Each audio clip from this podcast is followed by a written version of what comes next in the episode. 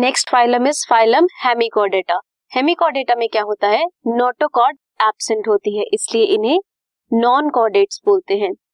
ये warm like appearance show करते हैं एंड मरीन एनवायरमेंट में रहते हैं। इनकी level of organization organ system है मींस ऑर्गन्स प्रेजेंट होंगे। Symmetry is bilateral central axis से कट करेंगे तो एक प्लेन में दो इक्वल हाफ्स देंगे। ट्रिप्लोब्लास्टिक होते हैं मींस थ्री जर्मिनल लेयर्स होती हैं। सिलोमेट्स होते हैं सिलोम प्रेजेंट होता है सिलोमिक फ्लूड प्रेजेंट होता है। बॉडी इनकी सिलेंड्रिकल होती है। एंटीरियर एंड में प्रोबोसिस होता है कॉलर होता है देन एक लॉन्ग ट्रंक प्रेजेंट होती है। Circulatory system is open means blood vessels absent होंगी। रेस्पिरेशन करते हैं through gills excretory organ present है प्रोबोसिस ग्लैंड सेक्सेस सेपरेट होते हैं, इसीलिए ये डायोशियस होते हैं.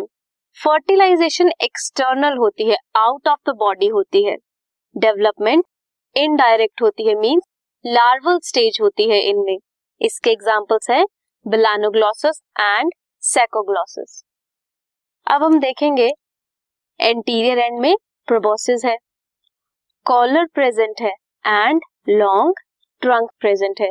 जो लॉन्ग ट्रंक है उसमें गिल्स प्रेजेंट है ब्रैंकियल रीजन प्रेजेंट है जेनिटल विंग्स प्रेजेंट है हिपैटिक सीका प्रेजेंट है कहाँ पे? हिपैटिक रीजन में एंड पोस्ट हिपैटिक रीजन है।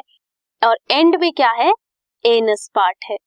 सो so, ये सारे फीचर्स थे हेमिकॉडेटा के। This podcast is brought you by Hubhopper शिक्षा अभियान अगर आपको ये पॉडकास्ट पसंद आया तो प्लीज़ लाइक शेयर और सब्सक्राइब करें और वीडियो क्लासेस के लिए शिक्षा अभियान के यूट्यूब चैनल पर जाएँ।